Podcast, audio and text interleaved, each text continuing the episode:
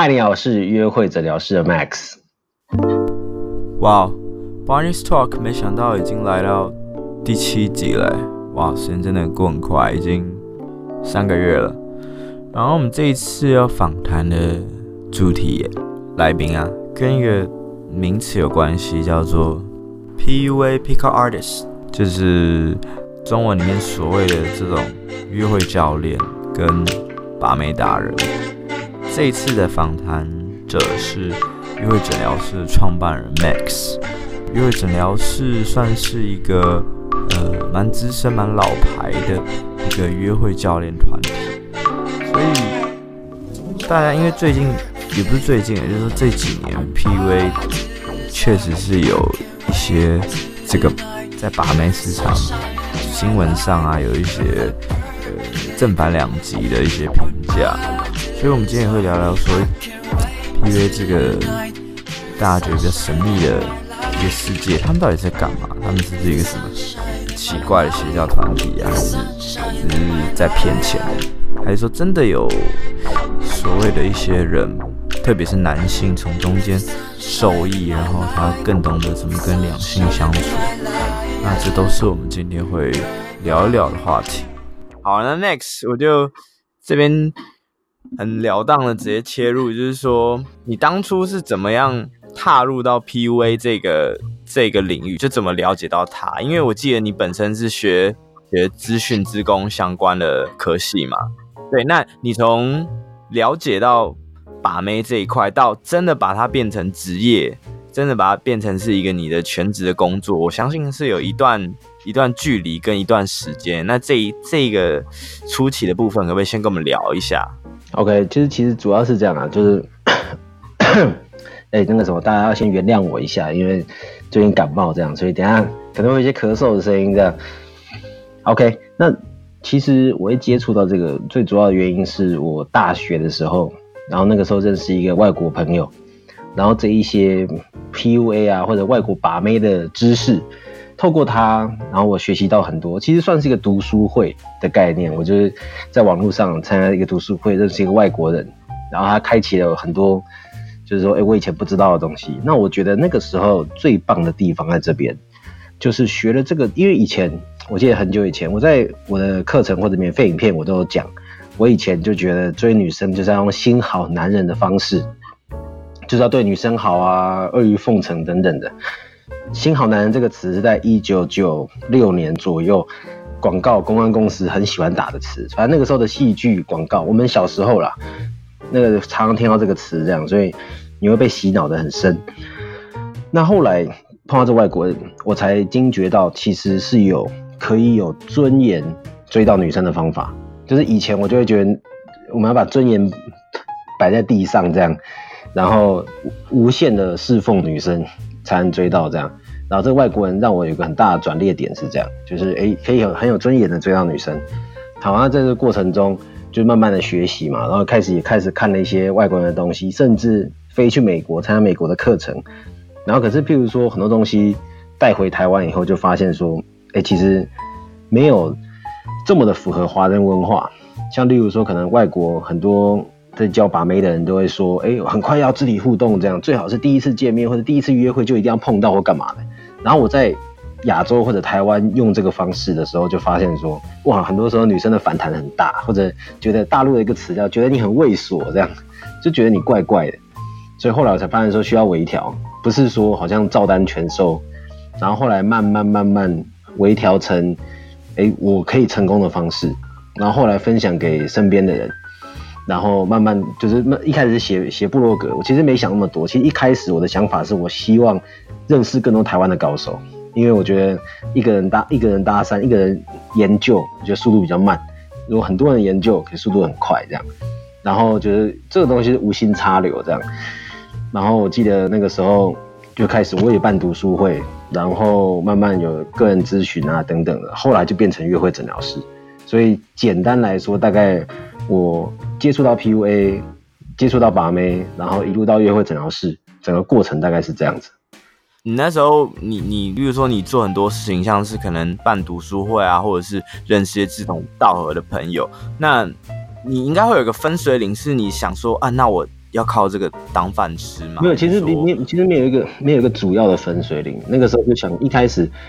我印象很深刻，那个时候是这样。其实我不是有办读书会嘛，然后大家会来嘛，然后就是有一些人会给我放鸟，我就会觉得很鸡巴，这样妈的，我免费教你东西，你还给我放鸟，然后好，我就会觉得说。这样不行，这样子每周给我不放鸟，所以我就开始收费。而且我收费反而大家都不放鸟。哦，真的真的。对对对对，收费大家都哦那样准时来，就就是那个那个从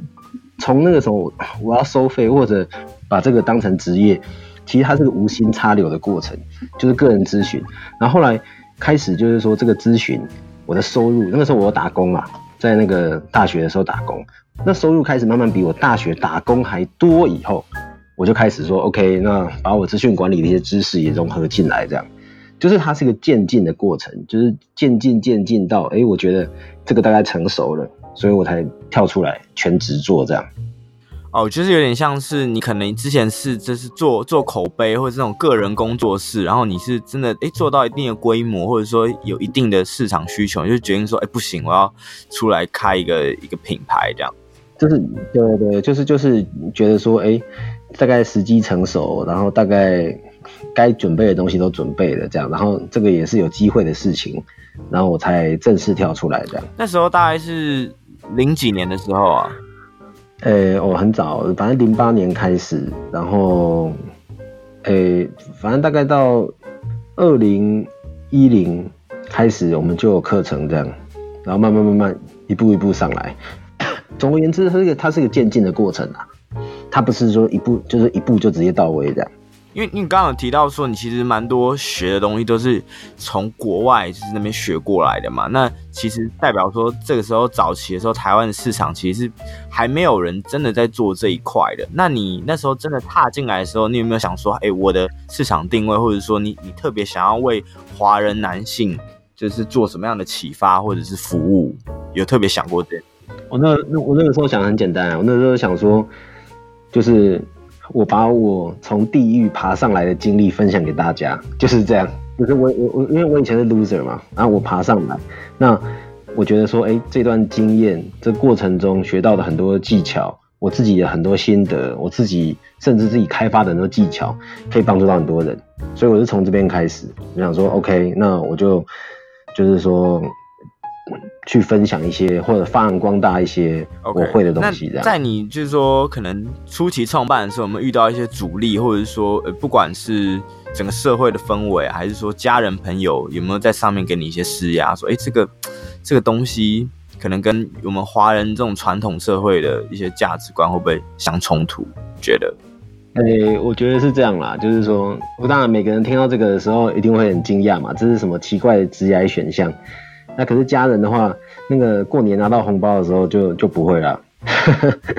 他过年拿到红包的时候就哦，OK，这个这个是可以让你赚钱的东西，这样子就比较比较不会去质疑这样。那至于你说那个什么，像有些人会觉得说，哎、好像跟华人社会想的很不一样等等的。如果你是很传统的人，那你当然你看我的东西，你当然会吓一大跳，或者你觉得说啊，怎么跟我们那种一夫一妻的想法差很多？可是，如果你是比较开明的人，或者比较自由派啦，英文 liberal，比较自由派的人去看我的东西的话，实际上我的东西其实应该是非常 OK。因为你看我的东西，我也完全没有说我们要欺骗女生啊什么的，这样是在一个两方你情我愿的前提之下去发展出你们想要的关系。所以，诶、其实深入就是应该讲说，大部分的人里面，大概只有百分之十、百分之二十那种真的很保守的人会很反弹。那至于大部分的人，反而其实深入了解以后，他们反而都觉得蛮 OK 的。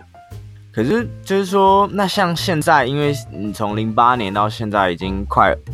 一九二零年，其实整个整个市场大家有目共睹，说这样子的两性的需求是呃越来越被重视，然后也越来越多人。进来做，那你刚刚也提到说，可能有些人对 PUA 不的负面印象，可能就是因为有些人用用骗的，或者是一些不好的方式，让大家有有有不好的印象。那你你觉得说，你怎么看待一些说可能已经 就是他的价值观有点扭曲或走歪的那些？就我们讲说没有那么正派的约会教练的团体，或者说，例如说像呃前一阵子。前几年，特别是这几年，中国可能有些 PUA，他们会呃被政府或者是一些新闻提报说他可能涉嫌一些诈骗啊、诈欺，或者是说他可能 教教男性去跟异性相处的一些方式不太恰当。你怎么看这件事？哎、我觉得这种东西就是这样，你一个产业里面一定会有老鼠屎，一定会有好的人，一定会有很糟糕的人，这样。那尤其是我们这个感情产业。我觉得这个东西跟算命的产业有点像啦，所以你看那种新闻，不是有时候会有那种算命的人算一算算到床上去嘛，一一样的道理这样。那像你刚刚讲的大陆的那个事件嘛，诶、譬如说大陆那边他们的数值也会拉很拉得很大，好的好的还是很好，那糟糕的就非常糟糕。譬如说，我不知道你有没有听过一一个，像我听过一个大陆的教把妹的人，他的招式是这样，就把女生带回家以后，把她的鞋子藏起来。你知道为什么把他鞋子藏起来吗？让他离不开这样，对，就让他离不开，一定要跟你发生关系之类的。你这样懂了吧？就是他们，你看，就会有这么有这这么鸡巴的招数，对不对？这有点半强迫的招数。所以这其实我觉得，如果是以台湾社会或者以我们来讲，我们都觉得很不 OK 的方式。可大陆就是有人教这样，那所以他们这个东西刚好不晓得发生了什么事情，反正就是踩到政府的红线。然后就就整个产业被政府打了一轮。据我所知啊，很多网站正在自攻，这样就自己把自己的很多内容删掉。他怕政府去把他们公司关掉，所以赶快把他们很多内容删掉。这样，据我所知，因为我也认识很多大陆的朋友，所以哎，他们那边还蛮惨的。这样，所以我们这边做这个自由度还是比较高一点。这样，我我是觉得，哎。我们回归到那个 PUA 这个东西上面来好了。那我觉得我在做约会诊疗师的时候，其实我没有特别去想说我是不是 PUA 这个问题。所以你看我的文章，或者你你你因为你你也是参加过我们活动跟课程嘛，你就会知道说，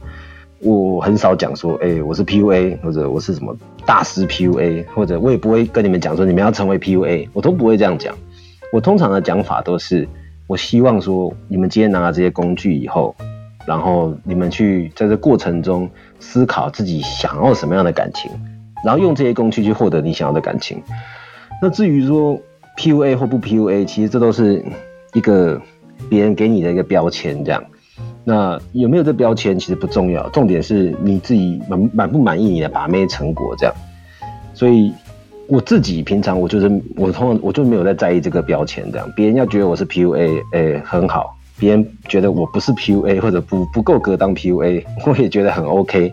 关键是我能不能够用我的方式去认识到女生这样，所以我我不会这样特别追求。那有些人，呃、业界或者是说有一些在学习这方面学问的人，他所谓走火入魔是变成说为了 PUA 而 PUA。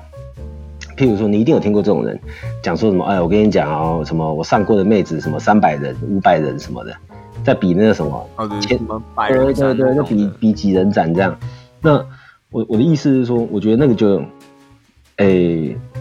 我不晓得那个人的想法啦，就是说不定对他人生来说，这个是很大的意义。可是很多人是盲目的在追求这个东西。你跟很多人三百人、五百人发生关系，可是你真的快乐吗？或者说？或者说这是你想要的关系嘛？因为譬如说，好，可能我可能一人斩，可是我我斩林志玲之类，林志玲结婚了啊，我要换个例子，翁之曼，翁之曼好了，翁之曼，我现在突然想到，翁之曼你知道是谁吧？翁之曼，哦，我知道，我知道，太大了，对对对对，好，譬如说我女朋友翁之曼这样一个，跟你一百个，可是都普通的女生，那你你觉得谁厉害？你懂我意思吧？这个东西本来就没办法量化。所以我会建议，就是各位听众，或者是在学习这方面学问的朋友，其实不用去太在意说，诶，谁是 PUA 或者谁不是 PUA，而是这是过程中，但是当然你的目标一定会换。譬如说你在学习的过程中，你一开始可能是想要短暂浪漫，可是后面可能你短暂浪漫一阵子以后，你可能慢慢会想要长期交往等等的。长期交往一阵子，可能又会想要短暂浪漫。这东西本来就是会不断的变化。当然，就在这过程中，不断的去感受一下自己想要什么，然后，诶、问心无愧。其实我觉得就就很蛮 OK 的这样。这是我在看 PUA 的时候，我的看法是这样子。但我在想说，是不是因为说，可能现在这个社会就是科技的变动很快速，那有时候变成说自己也不知道自己想要的关系，或是希望的恋爱的方式或模式是怎么样子，导致说可能变成说，呃，男性就会以一个想办法可以越快速获得性作为一个主要的一个 KPI 或者是一个一个目标。你觉得说是不是因为说，因为这一块可能也也不完全是说。约会的这种教育产业可以教的，你觉得说这一块是不是因为我们可能原本的社会，还是说怎么样子的方式可以去补足？说，哎，我就是不知道我想要怎么样的关系或怎么样的人。我刚刚是不是有讲，就是说你想要什么样的关系，你在一个双方问心无愧、双方没有欺骗的情况之下，我都是赞同跟鼓励的吧？那有些人他可能我我可能现在就是年轻气盛。我现在就是想要去把很多妹，但是如果我用诚实的方式去，譬如说，假设我我一直一直跑夜店，然后可是我都让夜店的女生知道，我就是不想定下来，我就是，哎、现在在享受我单身生活。然后如果那些女生也愿意跟你互动的话，那我觉得很 OK，就是我并不会觉得这是一件坏事，只是说我的意思是说，你要真心享受把很多妹这个过程。而不是我知道很多人是这样，其实他没有真的很想要一直去把妹，可是可能因为我要当 PUA，所以我一定要去搭讪，你懂吗？他他即便他已经为我现在已经有